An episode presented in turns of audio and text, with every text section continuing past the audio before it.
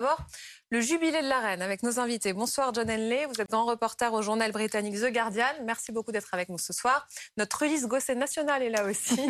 Bonsoir Ulysse. Good evening. Pas mal. Et vous comprendrez tout à l'heure pourquoi Benjamin Duhamel est là. Il y a bien une raison. Ça fait un petit teasing. C'est un secret. Sympa. L'image du jour, c'est donc ceci la reine au balcon de Buckingham Palace euh, en tenue bleue tourterelle auprès de ses héritiers. Son fils Charles, son petit-fils euh, William, ses arrière-petits-enfants euh, aussi. Bonsoir Ashley Chevalier. Et ensuite, que s'est-il passé? Où en est-on des festivités? On a vu beaucoup de Britanniques, hein, beaucoup de Londoniens dans les rues aujourd'hui, dans les parcs aussi. C'est vrai que le temps s'y prêtait. Ces Britanniques, ils se préparent à The Beacon Night, la grande soirée des illuminations. 2800 signaux lumineux vont être allumés dans tout le pays. C'est une tradition ancestrale, d'abord pour prévenir l'arrivée d'envahisseurs. Elle a été détournée, cette tradition, pour les jubilés, pour les mariages royaux, pour les couronnements.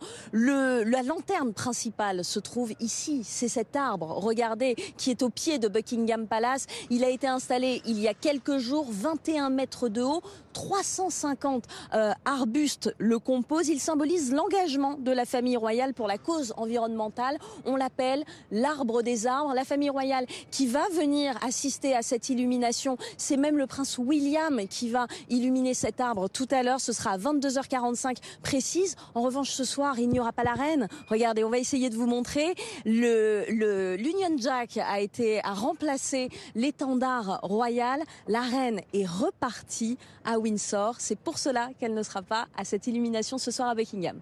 Merci beaucoup Ashley Chevalier avec euh, Valentin euh, Rivolier. Meghan et Harry n'étaient pas au balcon, hein, vous avez vu euh, l'image, mais ils n'étaient pas non, plus tout à fait dans l'ombre, puisque vous le voyez, et à cette image volée est-elle vraiment volée Ils ont été aperçus par quelques Britanniques aujourd'hui, Laura Calmus.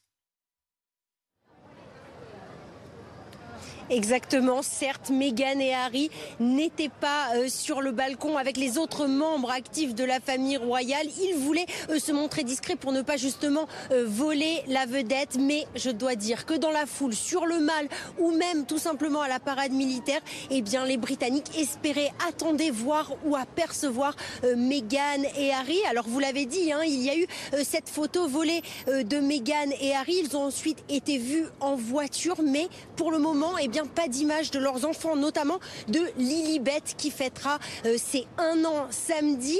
Alors, euh, Meghan et Harry, euh, c'est une chose, on les verra sûrement demain à la cathédrale Saint-Paul, mais la reine Elisabeth, eh bien, elle est ce soir au château de Windsor qui se trouve juste ici pour justement donner le coup d'envoi de cet allumage qui a lieu à travers le pays. Merci beaucoup Laura Calmus avec euh, Julien Apalou. Quelle est l'image que vous retenez euh, Il y a l'autre image euh, après le, moment du balcon qui était le moment le plus important du jour où en fait il y a eu cet arrêt sur image, ça dure quelques secondes, mais on voit l'arrière-petit-fils Louis une tête euh, si Qui ses, doigts dans ses oreilles. Avec la reine à côté de lui, il y a une sorte de passage de relais ou pas? Bah, c'était parce qu'il voulait se protéger du, du bruit de, mm. des, des, avions du, du voilà, on de la Royal Air Force, voilà, qui, euh, qui, qui, passait. Non, mais écoutez ça aussi, il y avait aussi quelques manifestants, euh, trois ou quatre manifestants qui ont été arrêtés dans le mall. Non, mais c'était, écoutez, c'est quatre jours de fête, c'est c'est deux jours de vacances pour, pour les Britanniques, ils apprécient. Euh, mais je pense qu'il faut quand même euh, bien faire la différence entre la popularité de la, ou l'appréciation euh, qu'éprouvent les Britanniques pour la reine, pour la reine Elisabeth, et ce qu'ils trouvent de, de, la, de l'institution de la monarchie. Là, on, on, est beaucoup plus partagé. Ah oui? Bah, écoutez, je pense que même si beaucoup de gens trouvent que bah, les, les, les, les, sondages le, le montrent, même si beaucoup de gens approuvent euh, la monarchie, l'existence de la monarchie, veulent que la Grande-Bretagne reste une monarchie constitutionnelle. Euh, il y a quand même pas mal qui trouvent qu'il faudrait quand même que ça commence à s'adapter un petit peu plus euh, aux exigences du, du, 21e siècle. Parce que les adaptations, on ne les voit pas. on ne les voit pas. Ça reste, une, ça reste, une, famille. Écoutez, je pense qu'il ne faut pas se mentir. C'est une institution qui est un anachronisme euh, c'est aussi une famille euh, qui est particulièrement dysfonctionnelle.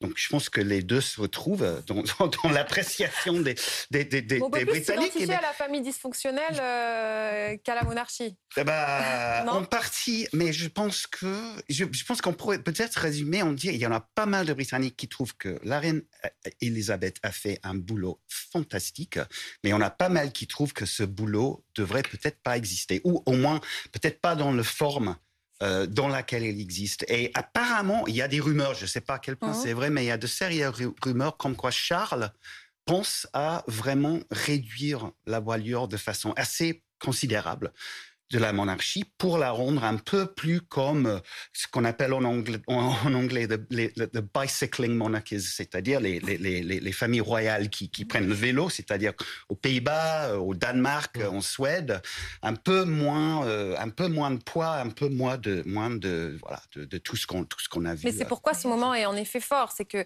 on a l'impression de dire adieu à la reine. il est fort euh, improbable qu'il y ait un autre jubilé, euh, enfin qu'on se retrouve. Euh, enfin, je, je pense pas trop si elle, meurt mais... si elle meurt à l'âge de sa mère, ce serait 5-6 ans. Hein. voilà. et, en plus de cela, en effet, on se dit que quand elle va mourir, ce sera forcément la fin de cette époque. Vous dites que le prince Charles sera en quelque sorte forcé de se moderniser, tout simplement aussi parce qu'il n'a pas la même popularité. Oui, et puis euh, d'ailleurs, il y a aussi euh, une gêne vis-à-vis du prince Charles parce que, contrairement à sa mère, il a tendance à se mêler de beaucoup de choses, à se mêler de politique. C'est-à-dire que là aussi, c'est le rôle même de cette institution qui euh, n'est pas bien défini. Et en fait, j'ai l'impression que ça nous raconte un paradoxe. C'est-à-dire que cette famille euh, royale, cette monarchie incarne le temps long.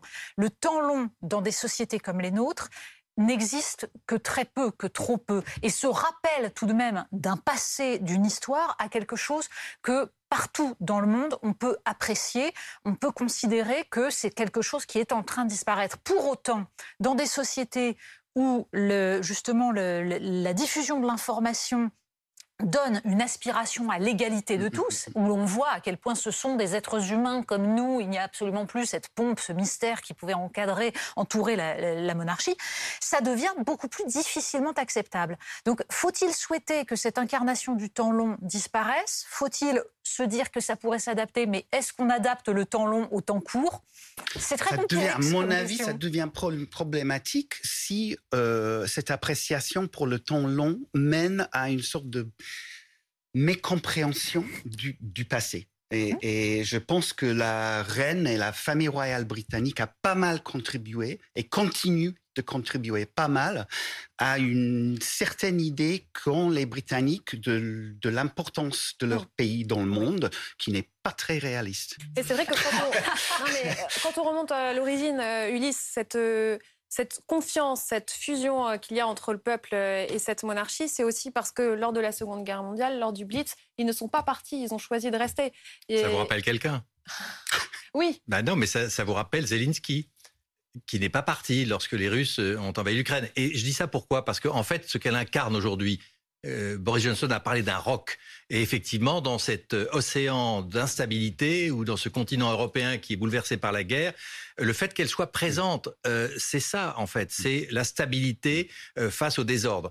Et moi, pour moi, vous, vous nous demandiez quelle était l'image qui nous a frappé. Pour moi, c'est l'image de la reine en plutôt bonne santé. Euh, elle est vivace, elle est attentive, elle, elle parle à son arrière-petit-fils, elle, elle, est parfois souriante, donc elle est vivante. Et là, pour les Britanniques, le fait qu'elle soit présente avec autant de force malgré son âge, je pense que c'est extrêmement important dans le contexte.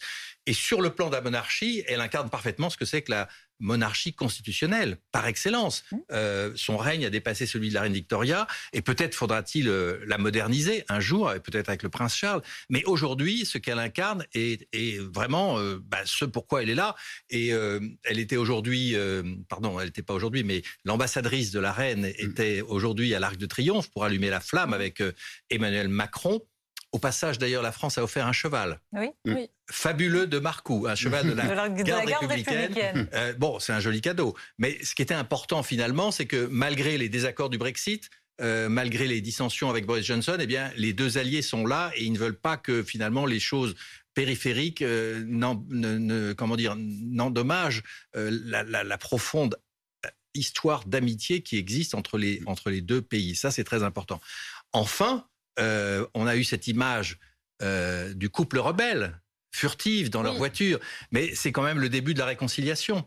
On a glosé pendant des semaines dans les magazines People et peut-être sur BFM aussi sur euh, les péripéties californiennes du couple, mais c'est le début de la réconciliation. Ils sont venus non pas pour participer à la fameuse cérémonie du balcon, mais ils sont là en famille. Demain, ils seront à la cathédrale Saint-Paul.